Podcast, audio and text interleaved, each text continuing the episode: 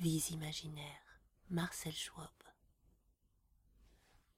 Pocahontas était la fille du roi Powhatan, qui siégeait assis sur un trône fait en manière de lit et couvert d'une grande robe cousue de peau de raton dont toutes les queues pendaient.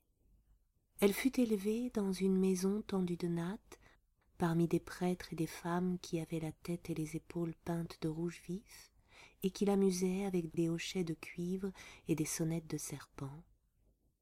Namontac, un serviteur fidèle, veillait sur la princesse et ordonnait ses jeux. Quelquefois, on la menait dans la forêt auprès de la grande rivière Rappahannock, et trente vierges nues dansaient pour la distraire. Elles étaient teintes de diverses couleurs et ceintes de feuilles vertes, portaient sur la tête des cornes de bouc et une peau de loutre à la taille, et, agitant des massues, elles sautaient autour d'un feu qui crépitait. La danse terminée, elles éparpillaient les flammes et reconduisaient la princesse à la lueur des tisons. L'an 1607, le pays de Pocahontas fut troublé par les Européens. Des gentilshommes décavés, des escrocs et des chercheurs d'or vinrent aborder dans la rivière de Potomac et bâtirent des cahutes en planches. Ils donnèrent aux cahutes le nom de Jamestown et ils appelèrent leur colonie la Virginie. La Virginie ne fut en ces années qu'un misérable petit fort construit dans la baie de Chesapeake au milieu des domaines du grand roi Powhatan. Les colons élurent président le capitaine John Smith, qui avait jadis couru l'aventure jusque chez les Turcs. Ils erraient sur les roches et vivaient des coquillages de la mer et du peu de froment qu'ils pouvaient obtenir par trafic avec les indigènes. Ils furent d'abord reçus en grande cérémonie.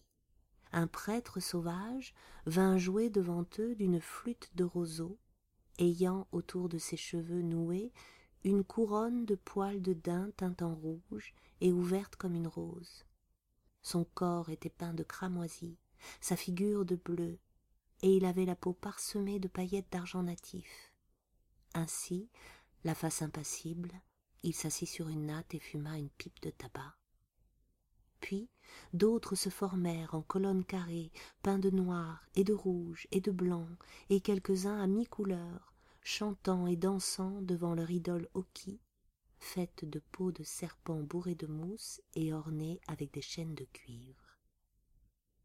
Mais peu de jours après, le capitaine Smith, explorant la rivière dans un canot, fut soudain assailli et lié. On le mena parmi de terribles hurlements à une maison longue où il fut gardé par quarante sauvages.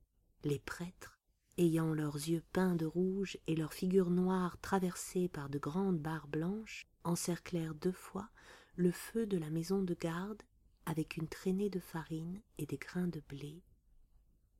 Ensuite, John Smith fut conduit dans la hutte du roi. Powhatan était vêtu de sa robe de fourrure, et ceux qui se tenaient autour de lui avaient les cheveux décorés avec du duvet d'oiseau.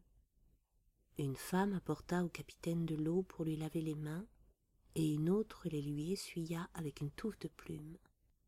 Cependant, deux géants rouges déposèrent deux pierres plates aux pieds de Powhatan. Et le roi leva la main, signifiant que John Smith allait être couché sur ces pierres et qu'on lui écraserait la tête à coups de massue. Pocahontas n'avait que douze ans et avançait timidement la figure entre les conseillers barbouillés. Elle gémit, s'élança vers le capitaine et mit la tête contre sa joue. John Smith avait vingt-neuf ans. Il portait de grandes moustaches droites, la barbe en éventail, et sa face était aquiline. On lui dit que le nom de la fillette du roi qui lui sauvait la vie était Pocahontas, mais ce n'était pas son vrai nom le roi Powhatan conclut la paix avec John Smith et le mit en liberté.